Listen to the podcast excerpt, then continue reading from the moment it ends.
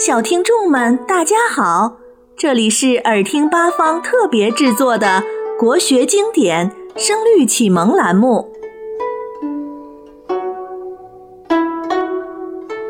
《声律启蒙》上卷四之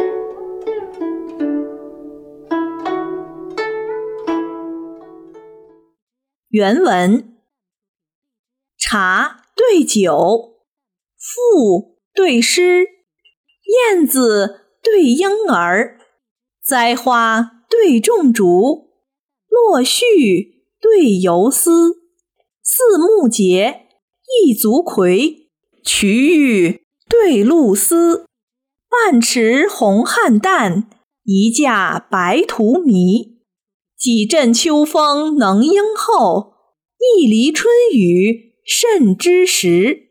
智伯恩深。国士吞变形之叹，杨公得大，一人数堕泪之悲。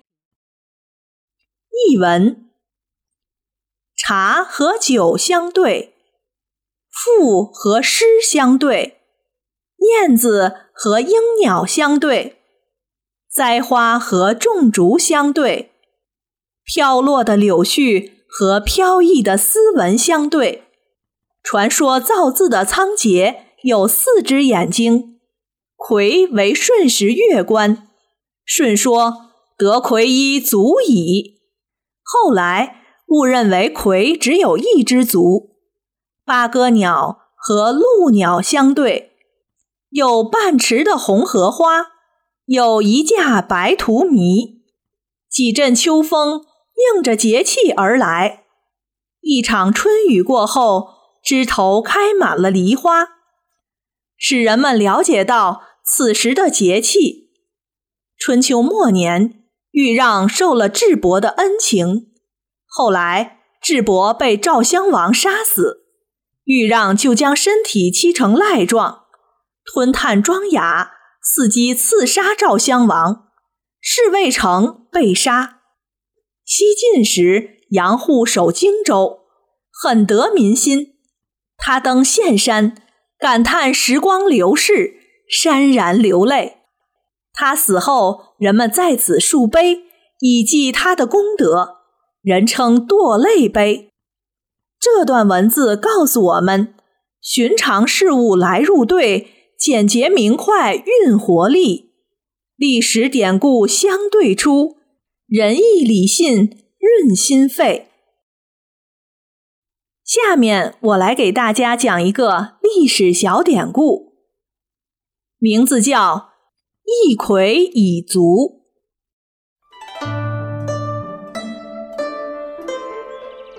葵是远古传说中的一位杰出的音乐家，曾任舜帝时的乐官。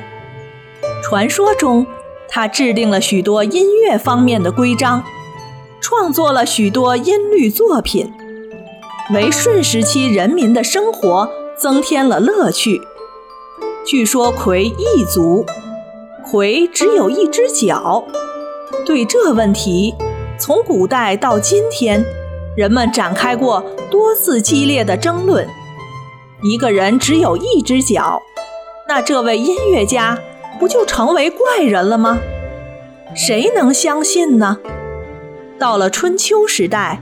孔子也对这一问题进行了深入细致的研究，他翻阅了大量有关舜时代的记载，并认真分析了各种传说。最后，孔子把这个疑团给解开了。有一天，鲁哀公向孔子问起了这个问题，于是孔子信心十足地解释道。当时舜要用礼乐教育百姓，所以请葵为乐正。后来有人向舜建议广招音乐人才，舜说葵的才能很高，有他一个就已经足够了。古书上所谓“葵一足”，就是一人一足的意思，而并不是说葵只有一只脚。人们都认为孔子的解释是合理的。为了避免误会，魁一族的说法，有的就改成了一魁。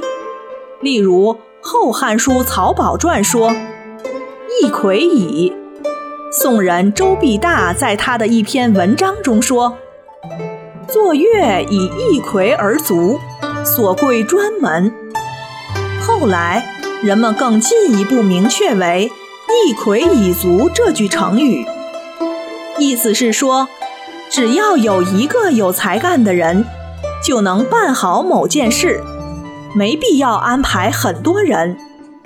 现在大多数人。都认为这种理解是正确合理的。故事讲完了，下面让我们再来听一遍原文：茶对酒，赋对诗，燕子对莺儿，栽花对种竹，落絮对游丝，四目节，一足魁。瞿玉对露丝，半池红菡萏，一架白荼蘼。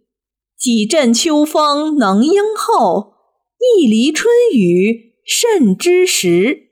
智伯恩深，国士吞变形之叹。杨公德大，一人数堕泪之悲。